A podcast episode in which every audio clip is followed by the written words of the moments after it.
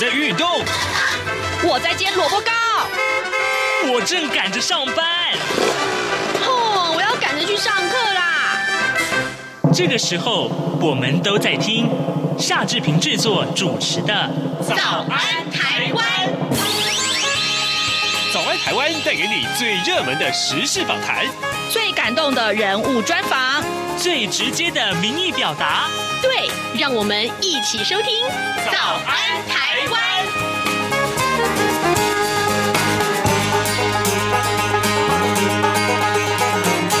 早安，台湾！我是夏志平。今天是二零二零年的十一月二十六号，星期四。每逢礼拜四，我们进行刘碧荣时间这个单元。待会儿啊，志平为您连线东吴大学政治系刘碧荣教授。我们要请刘老师锁定最新最重要的国际要闻，一起进行解析。当然，这个礼拜我们看到，呃，美国总统大选之后的美国选这个呃政情啊，还是受到大家的瞩目。而中东的情势，还有我们看了今。今年今天我们跟您介绍这个伊索比亚的那个内战啊，其实也是受到很多很多人关注的。好，在跟刘老师连线之前呢，志平有一点点时间跟大家说一说各平面媒体上面的头版头条讯息。首先，我们锁定的是《自由时报》和《苹果日报》上面，通通指的都是这件事情，就是呃，武汉肺炎的疫苗，呃，台湾已经掌握到一千五百万剂了。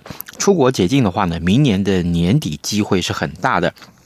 我们看到《自由时报》的内文啊，上面提到了，呃，彭博公布了全球对抗武汉肺炎疫情的排名，台湾仅次于纽西兰和日本，名列第三。其中呢，已取得疫苗协议分数比较低啊，但是呢，中央流行疫情指挥中心指挥官陈时中他说，台湾已经有一千五百万剂的武汉肺炎的疫苗入袋了，台湾的抗疫啊列全球前三名。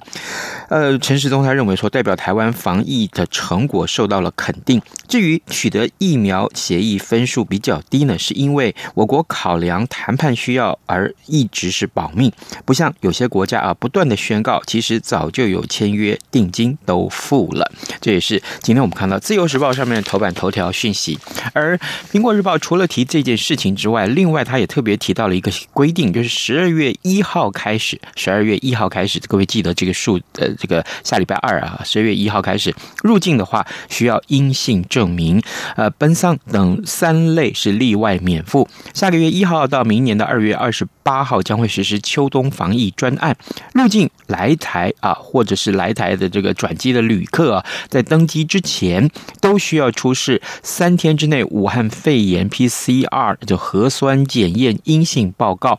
那么中央流行疫情指挥中心指挥官陈时中说呢，无法出示报告有三种例外可以不予裁罚，包括了紧急协处，还有来自无法自费检验的筛检的这个国家，或者是部会呃专案呃经过指挥中心同意才可以这样做。紧急协处呢，就包括了像奔丧了啊，这探视重病亲属啦，紧急就医专案等等。这是我们看到《苹果日报》上面提到了有关于武汉肺炎疫苗的一些相关的啊说法。另外呢，我们看到。呃，在中国时报和联合报上面的头版头条讯息都和莱猪有关啊。我们先看联合报，联合报的标题提到了苏奎定调了，莱猪先查厂再进口，呃，在也喊话严格监督，行政院不要打假球。内文是这样提到的啊，嗯，北美呃呃，就美国的这个莱猪扣关啊，政府官员的说法被质疑啊，赴美查厂跳票了。但是行政院人士表示呢，行政院会。今天将会由行政院长苏贞昌宣示啊，美方要进口肉品的屠宰工厂必须经过查厂，我国才同意可以出口来台。换句话说呢，台湾从啊明年一月就可以开放进口，但是呢，呃，新申请的业者一定要经过查厂之后才可以进口，原有的美猪进口业者则是明年元旦起就。逐批检验啊，逐批检验啊，这个是联合报上面的头版头条。但是呢，中国时报上面头版头的标题呢，啊，写的就是提到这件事情啊，呃，政府决定明年元旦起开放美国莱猪、莱牛进口，引爆了反弹。蔡英文总统昨天发表谈话的时候说呢，他。再强调一次啊，台湾是一个自由市场，美牛美猪的开放是让市场多一个选择，并不是要求国人一定要食用。好，蔡英文说，嗯，蔡英文总统说没有要求国人一定要吃美猪。啊，这也是我们看到《中国时报》上面的头版头条讯息。现时间已经是早晨的七点零五分三十二秒，我们先进一段广告啊，广告过后，我们马上回到节目的现场来。侨委会主办的海外华文媒体报道大奖，现在开始报名喽！哦，所以这是专门为海外华文媒体及媒体人办理的奖项啊！嗯，是啊，侨委会为了鼓励海外华文媒体撰写有关台湾人在世界各地的努力与贡献，特别创设了海外华文媒体报道大奖。只要是平面、网络报道或是广播节目作品，从二零一九年一月一号到二零二零年十月三十一日期间发布在中华民国境外的媒体平台都可以报名参加，这么厉害！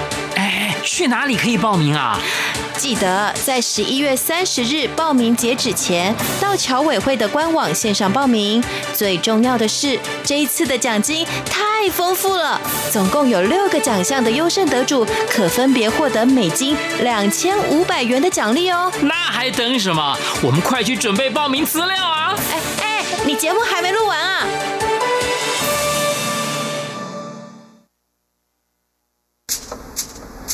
早安，台湾，你正吃着什么样的早餐？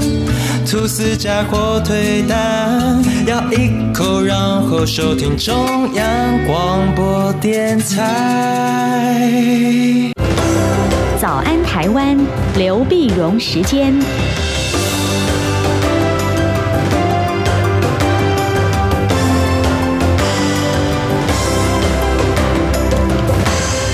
是中央广播电台台湾之音，您所收听的节目是《早安台湾》，我是夏志平。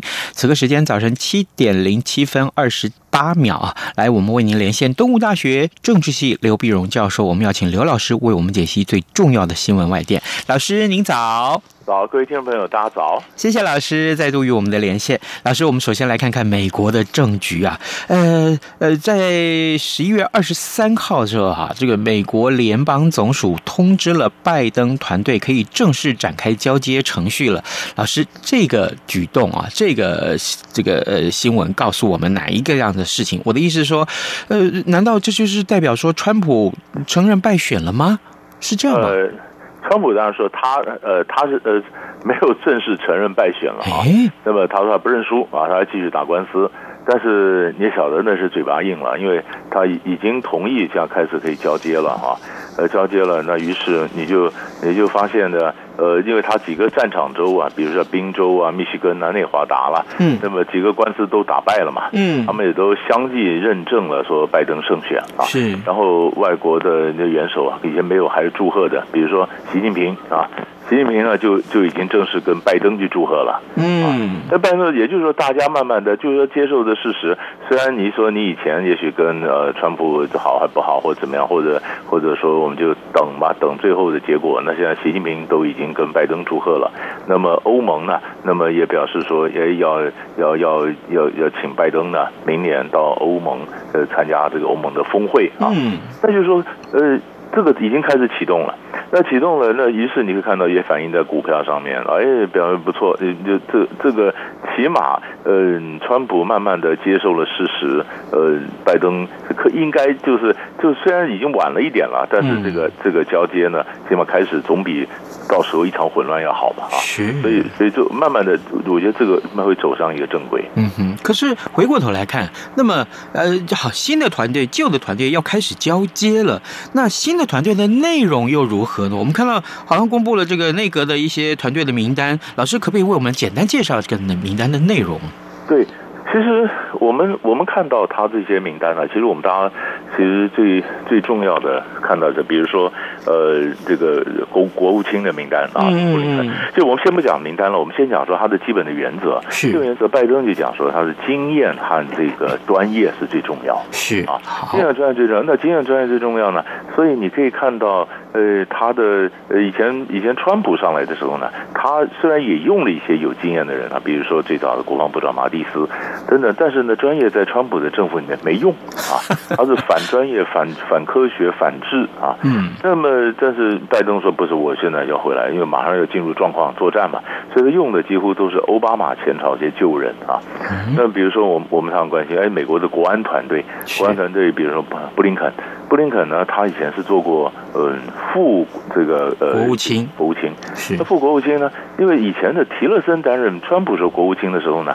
他是埃克森美孚的总裁过来，他简直是局外人，局外人就很折腾了国务院啊，嗯，就搞得国务院里面这个很多位置都没有补实啊。虽然他提勒森跟川普也不合，但是这个国务院折腾了，就很多没补实，很多人根本不考外交官，美国考外交官的人数只剩下百分之五十以前的。那这不不不不愿意进来，那那这海外的这个供应商也一团糟，外行领导内行啊，呃，但是他比如他让他让布林肯出来，那布林肯出来，我们当然也关心他的政策，他的政策基本上呢，以两岸关系来讲，他是讲他说在台湾跟大陆中间，他维持一个平衡，嗯啊平衡，所以他们也是对抗大陆。但是对抗大陆，但对抗大陆的这个做法呢，他也不会每一个都对抗，呃，每一件事情都对抗。比如说像气候的问题，他就必须跟中国大陆合作、嗯、啊。那么，但是他会跟欧洲的关系会建得比较好啊，和美国会联合欧洲来遏制中国大陆啊。是。嗯、那你说，嗯、呃，比如说你你说他的这个苏利文，他的国家安全顾问，嗯，他比较年轻，但是他也是非常有经验的，拜登拜登的外交这个这个呃。呃，他的外交顾问啊，嗯嗯、那么呃，其实你说这两个之外，其实你看他也呃，他比如说用了用了这个呃女性，比如说也传言说以前的联准联呃就联准会的主席耶伦可能出任财长是。啊，那么或者他的前这个 CIA 的这个呃副局长呢黑因斯坦那个女性，她会出任情报总监啊，那、嗯。那么甚至甚至本来也要呃也也还没有正式公布，但是也就传言甚至就是很多的，就是国防部长也可能是女性。那如果像这个呃，就表示说，哎，他这个他这个这个呃重视女性的这个女力抬头啊，嗯，抬头。而且叶伦如果真的就后来确认到担任财长的话，嗯，哎，他是他以前在他是两党都能接受的人啊，嗯而且他会更这个精神摆在这个振兴的经济。那就是会影响到，哎，拜登以前一定要征税呀，啊，是，拜登是他是他是主要是怎么样提高的税率？那耶伦出来以后，他如果要有更多的财政工具来振兴美国的经济，那会不会那么快去征税呢？征税可能会影响到经济，哎，就看，哎，那耶伦的做法会不会让拜登原来选前的一些讲法会稍微缓和或者延后？啊，这会影响到美国经济或全球的这个经济的发展。那你看，他又比如说，他让这个呃，这个呃拉丁拉丁美洲裔的，那么担任呃担担任他的这个呃他他的他的这个呃呃呃国土安全部，嗯，那就国土安全部就很多，他以前是以前是国土安全部的副部长，现在出来担任担任部长，那处理拉丁美洲的这个移民移民这个这个以非法移民的这个问题。是，哎，那这个也也比较是驾轻就熟，也比较能拿捏住分寸。更重要的是，他用以前的这国务卿凯瑞，嗯，让凯瑞呢负责他的环保问题的总统特使，诶，而且表示，诶，川普不承认有温室效应呃环保问题，那我拜登我我不但只承认，而且我重视，我派了这么一个重量级的官员当着总统特使，创造这个位置，然后负责这个环保环保的问题，嗯，这就表示就是反映出拜登的这个这个理念啊，是，但是问题在哪里呢？问题在川普那边。这怎么还有七千三百多万票啊？他们这些人原来这原来这个川普的川普阵营或美国民粹阵营里面，他们的这些呃右派的或者或者这是民粹的人，他们的讲法就是要颠覆美国的行政官僚主导的这样的一个结构。嗯，那你现在又很可能拜登慢慢又回去，一切又回归常轨。呃，大家觉得比较安全，也比较 safe，可是它就是一个行政官僚所主导的这样的一个美国，但是完全不一样的美国。可是呢，民粹的这个大的七千多万年就票，那么要求颠覆这个民粹这呃这个这个行政的这些这些这些势力，民粹还在。嗯，还在那还在，于是当然就像就是拜登能不能够确实是执行他的政策，然后会不会在国在在在在国会里面遭遇到什么阻力？啊，就这个就大大家看后面的一个发展了。是老师，过去这几天我们看到，其实呃，美国的这个政情，因为拜登的接下来要上台啊，所以当然会有一些转变。但是美国在国际的这个事务上面所扮演的这些角色，当然是呃，我们也是有目共睹，它还是有很重要的国际地位。像比如说啊，美国的接下来拜登执政之后，跟过去川普执政的时候不太一样的一些作为的时候，会怎么样的影响？我指的呢，比如说过去川普说，哎，呃，伊核条例是怎么样？呃，还有就是他最近也宣布退出开放天空条例啊，点点点点，这么多的国际事务。那拜登上来之后，会不会对这些国际事务立刻就有大的转变呢？呃，当然他是希望呃有转变，但是但是其实。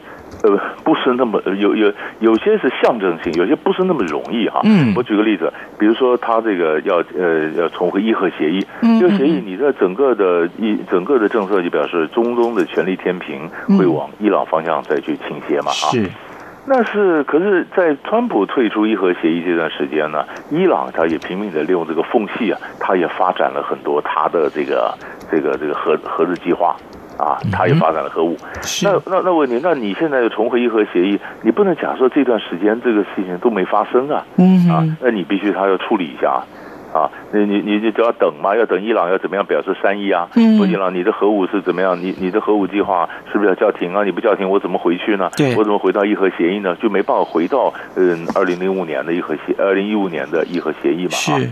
再比如说像中东，呃，那么美国把他的大使馆呢，从特以色列的大使馆从特拉维夫迁到了呃这个耶路撒冷。对。那你说拜登在怎么反对？你也不可能再把美国大使馆再搬回去啊。对呀、啊。这不就有些东西就象征意义说，呃，起码不一样。比如说你对付中国大陆的这个做法呢，就就也许会比较精致，不会像川普这样的张牙舞爪。嗯。呃，但是但是在很多已经川普既成事实的，不是那么容易翻。所以他们也要一个个检一个一个检查。其实你看，好像这个呃，川普上来的时候呢，他就跟俄罗斯改善关系，嗯，他花了四年都改善不了关系啊。啊，那那那他，你看他今天早上才说，哎，以前有通俄门的一个国家安全顾问福林，他说他在推特说，我特赦他，这是比较新的一个发展。在临去的时候把福林给特赦了。可是你你你这通俄门的事情闹了这么久，虽然也查无实据，你怎么跟俄国怎么勾结，并没有具体证据，川普全身而退。可是你跟俄国关系还是没改善呢、啊。嗯，那么就有一些报道讲，奥巴马在临走的时候呢，他在政府里面留了几个几个，这他是没讲很清楚，就是几个机关呢、啊，或几个暗桩啊，或几个东西，就让你真正要改善跟俄国关系的时候，没这么容易。就路上有些障碍，比如他的好几个障碍是这样。那川普临走临走的时候，你看庞皮欧最近不是世界各地到处跑吗？对对对，他也在巩固一些川普时代一些政策嘛。那巩固这些政策，也就是说你，你拜登上来要把我这些外交的城镇你都翻掉，也没那么容易啊。呃，他说不定也有一些 暗桩啊，还有什么铁蒺藜啊，什么那样那个绊马索啊，呃，所以你这个你这个马不见得走那么快啊。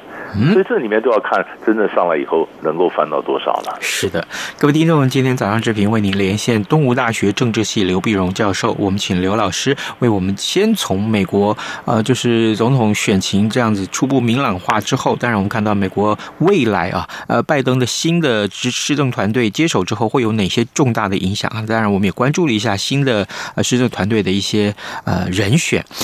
老师，接下来您刚刚有提到中东啊，呃，最近中东有一场秘密外交，哎，提到这个我们就有兴趣了。这怎么样叫秘密外交？参与的有谁？做了哪些个事情呢？对，就上个礼拜天的时候呢，就是以色列总理纳坦雅胡，那本来开那个会议，内阁会议他临时取消，他就上了一个民用的飞机啊，在小飞机就飞了一个小时，就飞到。嗯飞到了这个沙乌地阿拉伯，然后飞到沙特，在西在沙乌地阿拉伯的西边的新希望城呢，大家就跟这个沙乌地的王呃王储穆罕默德，嗯，就是咱就简称是 MBS，和穆罕默德和这个就他们两个会谈，参加的还有美国国务卿庞皮欧，还有美还有以色列情报单位穆沙德的这个总监科恩啊，嗯，四个人就这四个人谈了五五个小时，哇，啊。那谈了五个小时，这就很有意思了。到底谈些什么东西？是啊，在谈的东西。那么当然，事情后来公布出来以后呢，那么以色列的媒体公布说有这么一个秘密的一个会议，然后沙乌地的这个外长呢就说没有，没这回事儿 啊。我我觉得这是犹抱琵琶半遮面了哈，就是呃，我说没有嘛，呃呃，你要有我也说没有，那你美国你们都知道有，那我为什么故意要说没有？就是我还不愿意把这事情完全跟拜登的摊在面前，不让不让他们难堪嘛。那你说这个呃以色列呢，呃跟这个沙乌地呢，呃人家讲第一个本来有人怀疑，呃他们是不是讨论说在川普上来之前要打伊朗呢？啊，本来前一阵子有个新闻出来，就是川普是考虑说打伊朗，打伊朗，结果被很多的他的团队，包括旁边有什么都拉着他，不行，这伊朗一打的话，后果不堪设想，啊，那所以比较多的可能就是他们在干什么，在在讨，又会不会讨论建交呢？啊，那么也要讨论建交，因为以色列最近不是跟几个阿拉伯和北非北非的阿拉伯人国家，比如说像北非的苏丹、呃波斯湾的这个阿联酋、巴林都建交了吗？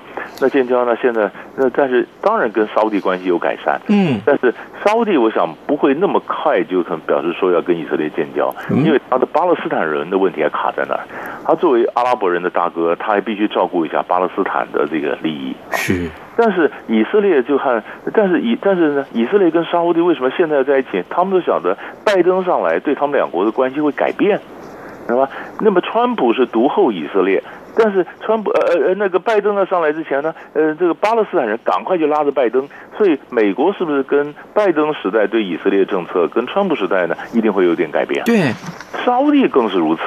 沙乌地呢，事实上有有几件事情会影响到美国跟沙乌地的关系。第一个就我们刚刚讲伊核协议。中东的权力天平，就一边是伊朗，一边是沙乌地嘛。那那川普偏沙乌地，那拜登上来如果偏伊朗，沙乌地当然就可能跳起来了，这是地缘政治。然后第二呢，拜登重视绿能，他的绿能一重视绿能呢，你能打击传统的石油产业，哦，石油啊，啊当然会影响。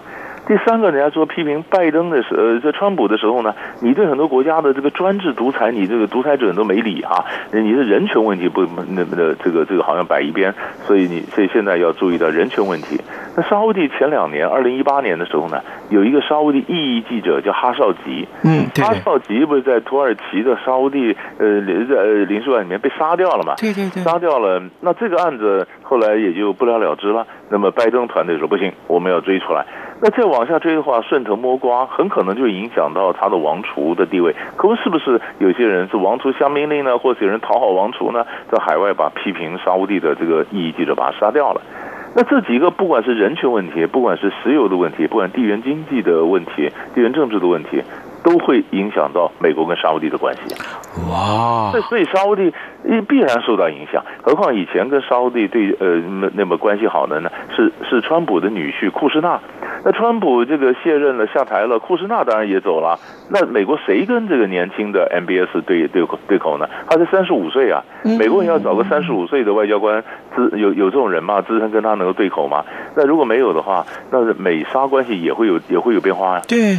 所以就在这变化之前，那么因为美沙美以都可能变化，所以沙汉以两个就抱团抱得紧紧的，就告诉拜登说：“ 你上来再怎么变，我们这个势力不可小觑啊。”所以他起码象征意义，呃，远呃，也许他没有马上有实质的怎么发展，但象征意义绝对超过了实质意义。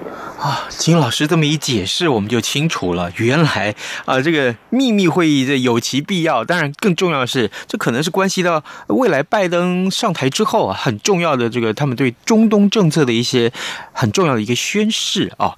老师，最后我们还有一点点时间，我们来看看伊索比亚，也有这个伊索比亚，我们过去比较少关注，最近它有内战。这情况很严重耶！对，这伊索比亚就对我们台湾人来讲，或者说比较遥远啊。是，嗯，那我们不像大陆，因为大陆在伊索比亚很多，大陆在整个非洲好多人呐、啊。嗯嗯嗯。伊索比亚一内战，大陆紧急撤侨啊。是，紧急撤侨。那这最主要的、最主要的原因呢，就是伊索比亚的这个总理，伊索也是种族问题。总理他北方的一个省呢，叫提格雷省，提格雷省的提格雷民族解放阵线。那么这些人呢，他们过去就只占伊索比亚人口的六趴。可是过去却统治了伊索比亚达到二十七年，啊。那么那受到他几轮选举以后，现在当然多数的这个总理出来以后呢，哎，那那北那就那少数提格雷就退到北方去了。嗯哼，所以他跟他跟这个联邦政府呢也不太合。是。那导火线就是今年本来就是他们有个选举，那选举那么联邦政府说因为呃新冠病毒的关系，就选举就不要选了吧。嗯嗯。那么提格雷的提格雷省的说不是，我们还是要选，就一选选出来呢，就是他们的民族人民解放阵线，那这个就就就大胜啊，大胜大胜呢，结果政府说我叫你不要选，你这个选你那个做票的这不公平，不公平，我派军方是来接管。接管你们这省，那接管是他怎么那怎么可以呢？于是就爆发了这个冲突战争。啊，那表面上是这样，但是好像而且是种族嘛，提格雷省种族就这个部落跟那个部落的冲突，那很多人就开始跑了。提格雷省里面不全是提格雷人呐、啊，那么有很多就就开始跑，就就就难民的四窜，在中国大陆撤侨也是这样子。那可是更重要的原因就是，过去这些提格雷省呢，他他他在。他在这个呃呃执政的时候呢，这那有很多重要的军事啊，呃经济的位置都他们的人给占了。嗯，那就很多的现在现在下来了，但很多的重要的经济的位置，一些企业、国营企业什么的都是他们占了。所以现在的政府就说，你得把那东西要交出来，所以要取得一些经济的一个权利。啊，那更重要的是，这个呃，这提格雷这个提格雷人呢，他们过去在执政的时候呢，他们在非洲派了很多的维和部队，嗯，维和部队有六千五百个维和部队在很多国家，那里面都提格雷人啊，然后怎么样呢？然后说不行呢，你们这些人可能也帮政府有些有贪腐，或者帮前政府怎么做，那回来要收审，啊，维和部队也被架回去了，那都影响了很多国家。那么不是我们常很熟的一个叫 WHO 的那个秘书长谭德赛，对对对，他就是伊索比亚，对，他就是他他是提格雷是政府的时候派出去的，那然那所以现在新的政府就说，那你你是在海外帮这个提格雷的这个解放阵线去弄弄这个武器，那你也应该辞职回来受审啊。啊，那那么那么这样，那可是你晓得这个，可是你现在听起来好像这个现在这个总理好像很凶，不，他是去年诺贝尔和平奖得主啊，哦，啊，他诺贝尔和平奖得主，因为他们本来跟周边的国家，哎，厄立垂亚呢过去有冲突，结果他上来就跟周边去美去去去去去缔构缔和啊，这个和和和平协议，哎，这和平了，不错，不错。那提格雷人要对付政府的时候呢，他说，哎，那你厄立垂亚，你隔壁的国家，你他妈在帮政府军呢，啊，那我的炮弹我也打你。这个，所 以这个冲突又打到国外去了。所以不管打到国外，又影响到这个维和部队，影响到周边的很多国家。所以整个非洲联盟就说不行，你们两个得停停啊，不然再打下去，东非的大国伊索比亚真的内战打得不可开交的话，影响到整个东非的秩序。所以这是为什么这个这整个事情呢？诺贝尔和平奖得主的总理，然后率了几十万大军往北边打，还不见打得赢。啊，那这个本本身就就很有趣了，真的真的有趣。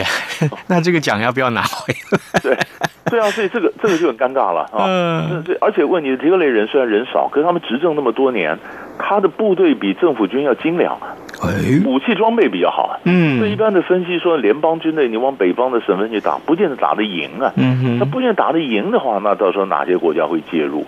周边国家有什么影响？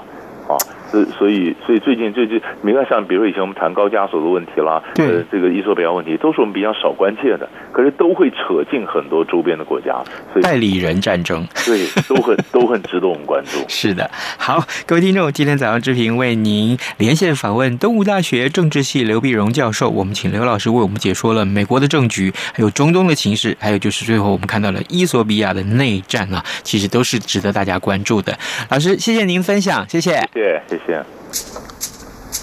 早安，台湾，你正吃着什么样的早餐？吐司加火腿蛋，咬一口，然后收听中央广播电台。早安，暴马仔。好，我们赶快来看一看还有哪些其他重要的新闻大事啊！我们看到这则讯息，恐怕很多男生要特别注意啊！为了扩大兵源啊，广除后备，那么国防部日前预告了要修正役男的体位区分标准第二条的附件，在常备役啊的这个役种里面啊，身高体位的标准原先一百五十八公分以下是免疫的，现在呢要改为一百五十四公分以下啊，增列了一百五十五到一百五。五十七公分的当兵体格，而替代役的身体质量指数 BMI 值也重新设定。也就是说，也就是说，过去如果你身高是低于一百五十八以下，你觉得啊，我不用当兵了？No No，现在啊，现在除非你是一百五十四公分以下，不然的话，对不起，你还是要当兵哦。哈，这个还有视力也有一些重新的矫正，就是零点六，呃，矫正之后零点六要当兵的。好，今天节目时间也到了，志平跟您说拜拜拜，咱们明天再见喽。能让你醒一醒，反正过了十二点，好多一样被丢弃。